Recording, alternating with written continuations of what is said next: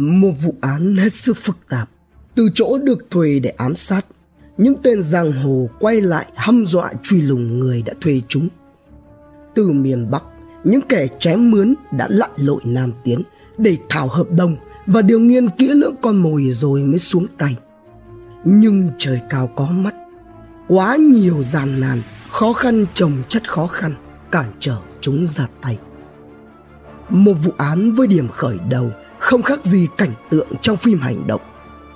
Dòng dã 18 tháng trời, vụ án mới bắt đầu có những điểm khởi sắc để tháo gỡ nút thắt. Các cán bộ chiến sĩ trong quá trình điều tra phá giải vụ án đã phải đi từ án đặc biệt nghiêm trọng án sát người tới những vụ án trộm cắp, cướp giật rồi chạm trán với cả một đường dây tội phạm có tổ chức buôn bán hàng cấm cho tới truy nã các đối tượng bỏ trốn. Tiếp nối phần 2 Liệu rằng chị ruột của vợ bị hại, tức bà Lê Mỹ Danh, có thực sự phải là người đã thuê những tên giang hồ xuống tay với em rể của mình hay không? Ba tên Phạm Trí Thức, Trần Đức Quý, Nguyễn Minh Đức đã khai. Nhưng cái tên Dũng Mượt mà những kẻ giang hồ có số má này sợ hãi và cố gắng giấu ẩn chứa điều gì? Vụ án đặc biệt nghiêm trọng tại thành phố Thủ Dầu một tỉnh Bình Dương sẽ được giải quyết như thế nào? Và rồi những kẻ thủ ác sẽ phải đền tội ra sao? Bản hợp đồng tiền tỷ. Hãy cùng Độc Thám TV đi sâu vào tìm hiểu vụ án này. Sau khi đấu tranh với các đối tượng Phạm Trí Thức, Trần Đức Quý, Nguyễn Minh Đức, ban chuyên án nhận được cùng một đáp án. Từ đây, cái tên Dũng Mượt đã hiện lên trong hồ sơ điều tra vụ án đặc biệt nghiêm trọng ở Bình Dương vào ngày 6 tháng 1 năm 2013 với đầy đủ tính chất của một tên tội phạm cực kỳ nguy hiểm. Càng đi sâu vào điều tra về cái tên Dũng Mượt, các cán bộ chiến sĩ lại càng bất ngờ với tên tội phạm này. Nguyễn Tiến Dũng Dũng Mượt có tên đầy đủ là Nguyễn Tiến Dũng, sinh năm 1970 thường trú tổ 2, Trường Lâm, phường Việt Hưng, quận Long Biên, thành phố Hà Nội.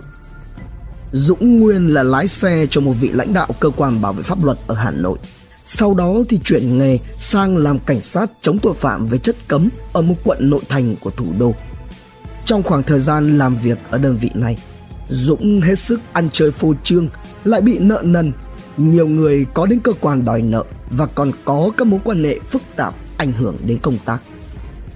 Cũng chính vì vậy mà Dũng đã bị cho nghỉ việc, chuyển sang chơi xấu đề với mong ước nhanh chóng tìm được nhiều tiền để trả nợ. Xong, hắn càng say đề thì nợ nần lại càng bám đuổi, càng trồng chất, càng bí lối ra. Nên Dũng đã bị bọn giang hồ đòi nợ thuê suốt ngày đêm. Và đây cũng là lý do khiến cho Dũng bức bách để rồi vào cuối năm 2012, Dũng đã nhận bản hợp đồng ma quỷ Nam Tiến vào tỉnh Bình Dương, thành phố Thủ Dầu Một, ra tay sát hại anh Nguyễn Tấn Phú với mức giá là 1 tỷ đồng theo đề nghị của một cặp vợ chồng mà chính Dũng cũng chưa hề quen biết trước đó. Tuy nhiên, sau khi thực hiện cái phi vụ tay trời này, cặp vợ chồng đối tác của Dũng cũng chỉ trả 45% tổng số tiền theo hợp đồng. Sau khi trừ đi chi phí và chia cho các đàn em cùng tham gia, thì Dũng chỉ còn lại cho mình một số tiền ít ỏi không đủ giúp cho hắn trả nợ. Đám giang hồ thì vẫn không buông tha cho Dũng, làm cho hắn phải trốn chui trốn lủi suốt ngày. Sự thoái hóa biến chất đã khiến cho Dũng cảm tưởng dường như hắn đã đi đến tận cùng. Nhưng một bước ngoặt nữa khiến cho cuộc đời Dũng tiếp tục sang trang, dần đi đến cái dấu chấm hết mà chính Dũng cũng đã biết trước. Rồi sẽ có một ngày hắn sẽ phải nằm xuống trả giá cho những gì mà mình đã làm. Mất việc, cuộc sống ngập ngụa trong đỏ đen cờ bạc vỡ nợ, bị truy cùng diệt tận. Vợ con dũng sang nga định cư, bỏ hắn lại việt nam một mình. Trong khoảng thời gian này, dũng có làm ăn với một nữ quái nghiện ngập thuộc vào hàng ma câu tinh quái và rồi cũng chính vị nữ quái này đã dẫn dắt dũng vào con đường buôn bán hàng cấm. Dĩ nhiên là dũng hiểu rõ hơn ai hết về cái giá mà hắn ta phải trả nếu như hắn buôn loại hàng hóa này mà bị bắt. Xong, trong lúc cùng đường, nếu như không có tiền để trả nợ thì việc bị giang hồ xử cũng khiến cho hắn ra đi. Mà nếu như bị bắt thì hắn cũng ra đi.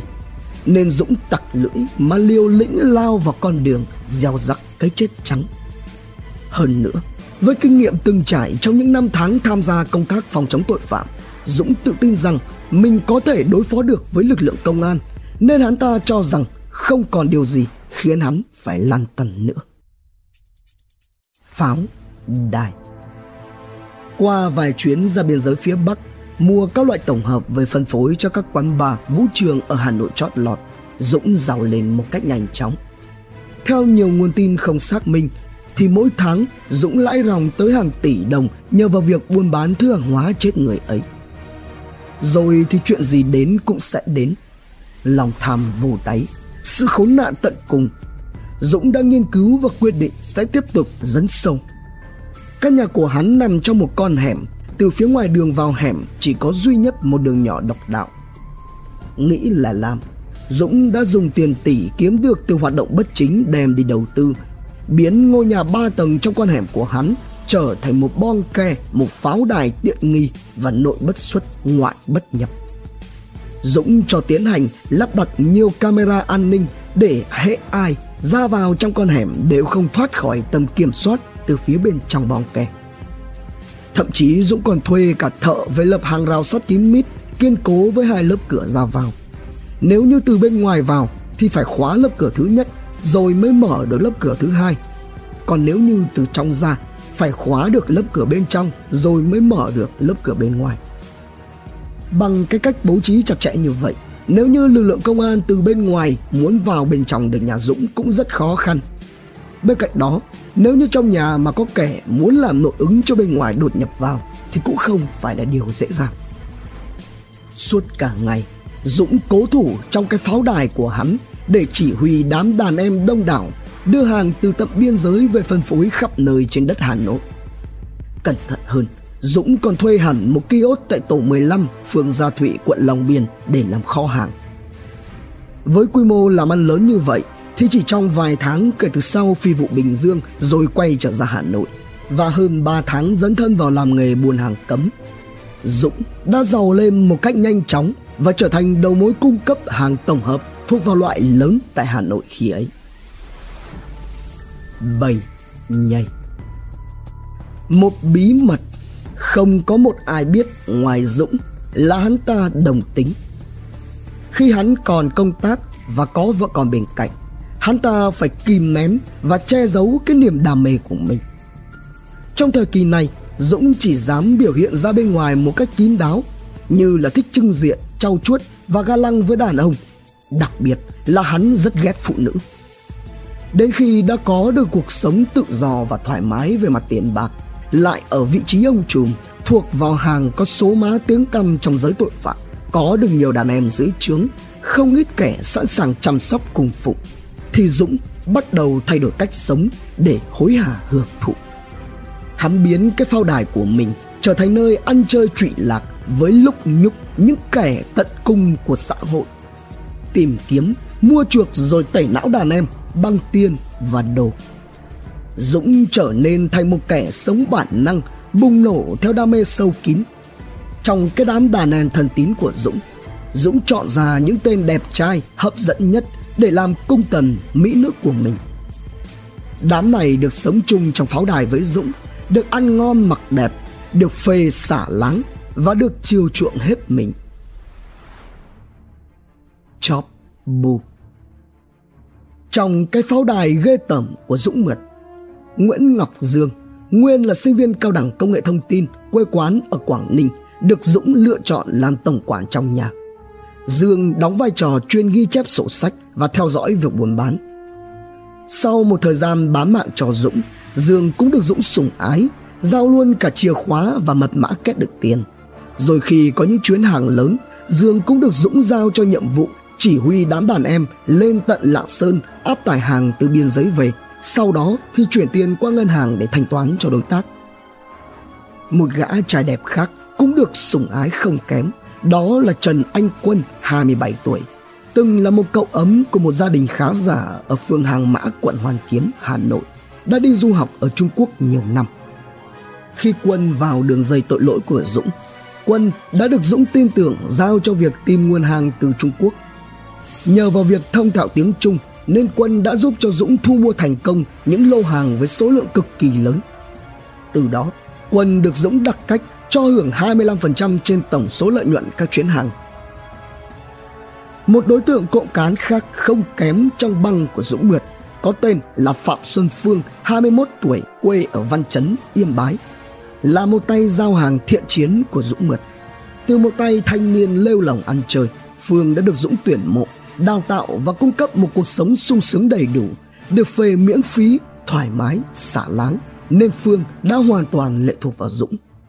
Trong băng, Phương đóng vai trò vừa là nhà phân phối hàng, vừa là một trong nhiều cục cưng trong dàn trai bao lúc nhúc trong ngôi nhà kín đáo và trụy lạc của Dũng. Tuy rằng rất chiều chuộng các em đực rửa của mình, nhưng hễ Dũng có phát hiện ra em đực nào của hắn có bạn gái là Dũng sẽ trừng trị, đuổi thẳng tay. Ngày tàn cứ thế với cái lồng bê tông cộng sắt kiên cố, Dũng có phần yên tâm trước thông tin về công cuộc điều tra của lực lượng chức năng và cơ quan điều tra về vụ án đặc biệt nghiêm trọng ở Bình Dương. Nhưng Dũng không ngờ rằng mọi tính toán của hắn đều không thể thoát được khỏi lưới trời. Nhận định Dũng là một tên tội phạm cực kỳ nguy hiểm, sẵn sàng tử thủ, tổ chức tội phạm phức tạp. Do đó, việc đánh sập được lô cốt 3 tầng và đường dây làm ăn của Dũng Mượt là một việc không hề dễ dàng với một đối tượng có am hiểu về những biện pháp nghiệp vụ mà lực lượng điều tra, phá án, phòng chống tội phạm có thể sử dụng thì để lật tẩy và đưa được Dũng mượt ra ánh sáng cần phải có những phương pháp đánh án đặc biệt hơn.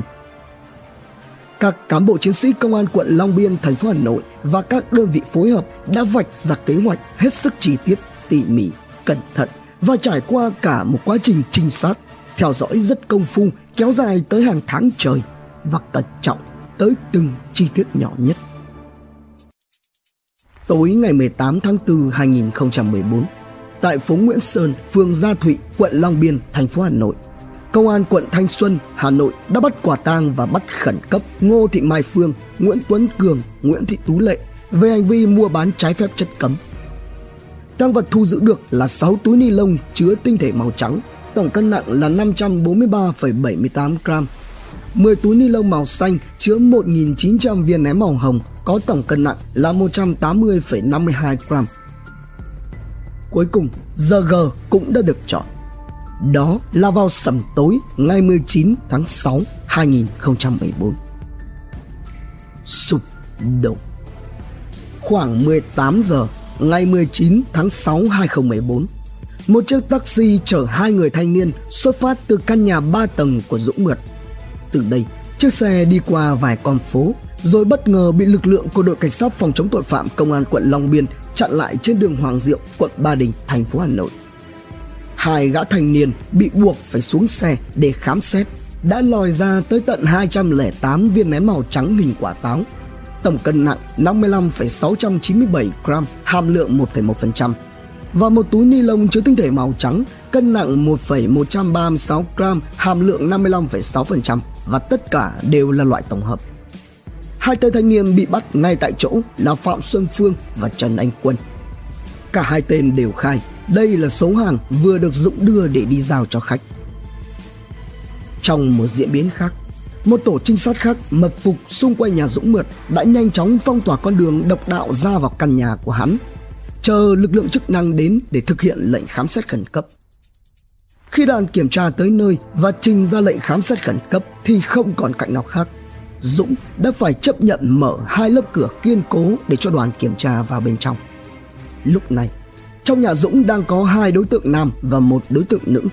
Hai đối tượng nam này là Nguyễn Ngọc Dương và Đỗ Văn Tuấn, sinh năm 1989.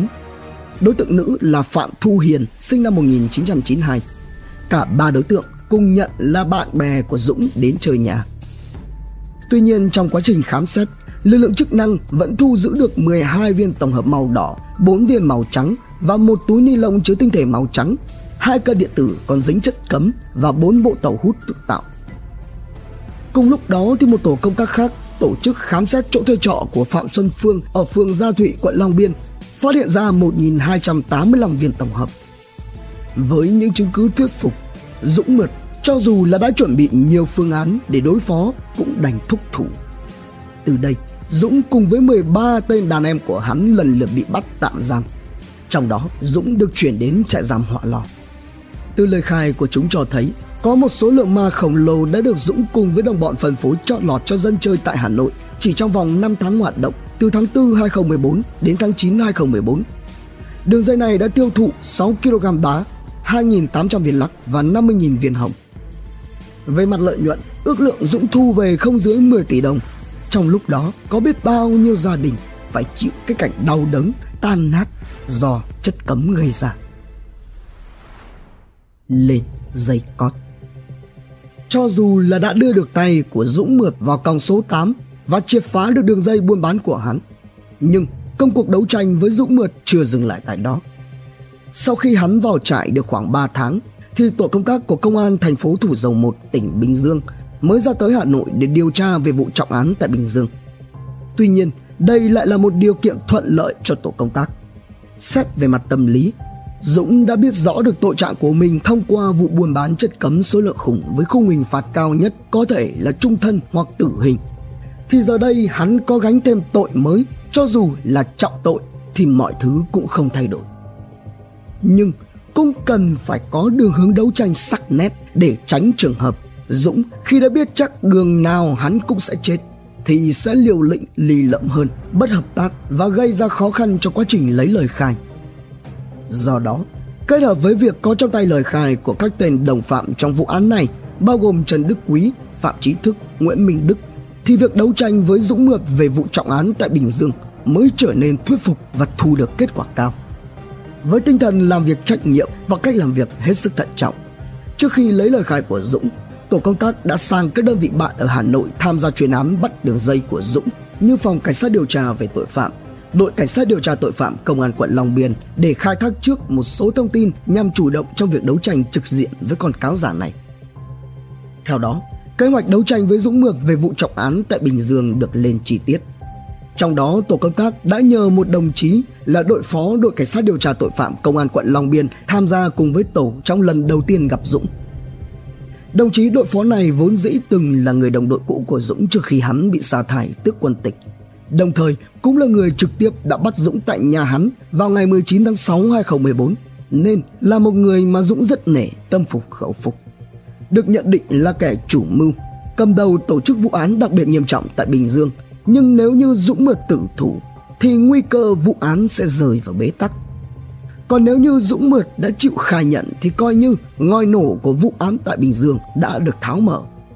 Sau khi phân tích tâm lý tội phạm, Thượng tá Giang cùng với tổ công tác công an thành phố Thủ Dầu Một đi đến thống nhất phân công cụ thể vai trò của từng cán bộ sẽ tham gia thẩm vấn Dũng Mượt.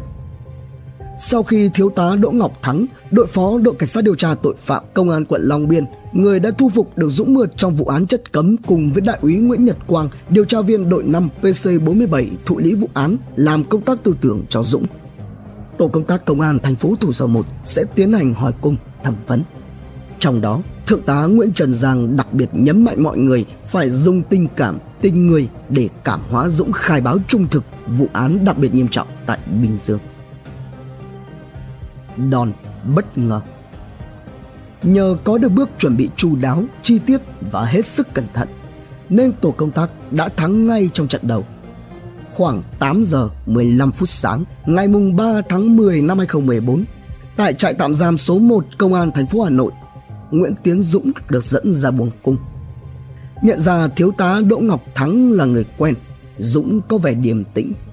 Thậm chí thái độ của hắn còn phảng phất chút nét buông thả bất cần đời sau khi cúi đầu chào các cán bộ dũng mượt mới đưa mắt nhìn sang đại úy quang không để cho dũng phải dò xét lâu thiếu tá thắng giới thiệu đây là đồng chí quang điều tra viên thụ lý vụ án từ hôm nay đồng chí quang sẽ là người thường xuyên làm việc với anh giới thiệu xong, đồng chí thắng ra về, còn lại dũng và đại úy quang không vội vã, Đại úy Quang mới giải thích cho Dũng sơ qua vụ án rồi nói Chắc anh Dũng cũng biết rồi, Nếu anh càng thành khẩn thì càng có lợi cho anh Dũng mượt mới đọc ngay Anh Quang ạ, Tôi cũng suy nghĩ rồi. Có gì tôi sẽ không giấu. Nghe vậy, đại úy Quang mới hỏi. Vậy trước kia anh có làm gì trong Bình Dương không? Trước câu hỏi bất ngờ của đại úy Quang, Dũng mượt tái mặt lộ rõ vẻ kinh ngạc. Gã cúi mặt, lảng tránh ánh mắt của điều tra viên đang nhìn thẳng vào khuôn mặt mình. Nghĩ ngợi một lúc, Dũng mới ngẩng mặt lên và dè dặt nói. Trước đây tôi cũng có làm ăn với bà Xanh. Đại úy Quang tiếp vào luật Thế cái môn đòi nợ của anh, sao rồi? Hắn vẫn rẻ rặt. Ừ, anh Quang cũng biết là ngày xưa tôi cho vay nên cũng phải dọa giận tí nhưng chỉ dọa thôi chứ tôi không làm gì ngay lúc này để cho bầu không khí và bản thân dũng bớt đi căng thẳng đại úy quang mới nói thẳng hôm nay không làm việc về vụ chất cấm mà làm việc về vụ bình dương trong đó nạn nhân không sao trước thái độ cởi mở của điều tra viên, khuôn mặt dũng như giãn ra rồi đột ngột nói. Thôi, anh quang đã biết rồi thì tôi sẽ khai. Dừng được một lát, dũng nói tiếp. Nói thật với anh quang, án chất cấm to thế, tôi còn nhận nữa là cái án này. Tôi sẽ trình bày với anh. Mặc dù là dũng đã chịu khuất phục, nhưng đoạn huy quang không tỏ ra nôn nóng. Nếu như hỏi dồn theo kiểu ép dũng phải nhanh chóng nhận tội, thì có khi lại phản tác dụng. Nhưng cũng không để cho dũng có được thời gian trống để suy nghĩ. Trong vòng một tiếng đồng hồ, đại úy quang nhanh chóng hỏi dũng về những đối tượng tham gia trong vụ án, về quan hệ của dũng với bà lê mỹ danh và về cách thức tổ chức do dũng cầm đầu. Những lời khai ban đầu của Dũng khá khớp so với hiện trường vụ án mà công an thành phố Thủ Dầu Một trao đổi và lời khai của những tên đàn em khác của hắn liên quan đến vụ án này. Đến 9 giờ 30 phút sáng cùng ngày, sau khi Dũng đã khai nhận xong cơ bản vụ án tổ chức ám sát thì tổ công tác công an thành phố Thủ Dầu Một mới chính thức bắt đầu cuộc thẩm vấn. Điều tra viên Nguyễn Công Khanh, chủ trì tổ công tác thành phố Thủ Dầu Một đã chính thức ghi những bản cung đầu tiên đối với Nguyễn Tiến Dũng. Và Dũng đã giữ lời hứa, khai một cách nhiệt tình đến không ngờ. Thậm chí, Dũng khai còn tốt hơn cả đám đàn em của mình như Trần Đức Quý, Phạm Chí Thức, Nguyễn Minh Đức trước đó. Điểm nhấn trong lời khai của Dũng là nhân vật đã bỏ ra tới 1 tỷ đồng để thuê Dũng và đồng bọn ba lần từ Hà Nội vào Bình Dương để lên kế hoạch ra tay với anh Nguyễn Tấn Phú. Liệu rằng người chị ruột của vợ bị hại, bà Lê Mỹ Danh, có thực sự phải là người đã thuê những kẻ mặc đồ đen xuống tay với em rể mình hay không? Đồng phạm của Dũng trong vụ trọng án tại Bình Dương còn có kẻ nào nữa hay không ngoài Thức, Quý và Đức? Chân tướng vụ việc ra sao? Chúng sẽ phải trả giá như thế nào? Đón xem phần 4 tại Độc Thám TV. Trân trọng cảm ơn quý khán thính giả đã theo dõi, subscribe, ấn chuông đăng ký để cập nhật những video mới nhất, like, share, chia sẻ tới nhiều người hơn. Comment những suy nghĩ, ý kiến, bình luận của bạn hay những gợi ý, đóng góp để chúng tôi được hoàn thiện hơn. Độc Thám TV, hai ngày một số vào lúc 21 giờ. Nguồn tham khảo và tổng hợp: Công an thành phố Hồ Chí Minh, Báo Bình Dương, Công an Nhân dân Online, Công lý cùng nhiều nguồn khác từ internet. Độc Thám TV.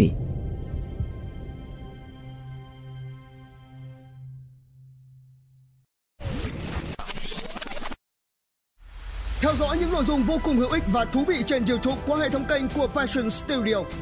Ghé thăm kênh Độc Đáo TV để theo dõi những thông tin kinh tế, tài chính, kinh doanh, khởi nghiệp. Đến với Độc Lạ TV để khám phá những câu chuyện độc đáo và kỳ lạ khám phá những vụ án kinh điển và bí ẩn, cập nhật tin tức an ninh nóng hổi cùng Độc Thám TV hay tìm hiểu về lịch sử Việt Nam qua Bí ẩn sự Việt cùng nhiều kênh YouTube bổ ích khác đang được xây dựng và hoàn thiện mỗi ngày. Fashion Studio mang đến những giá trị thiết thực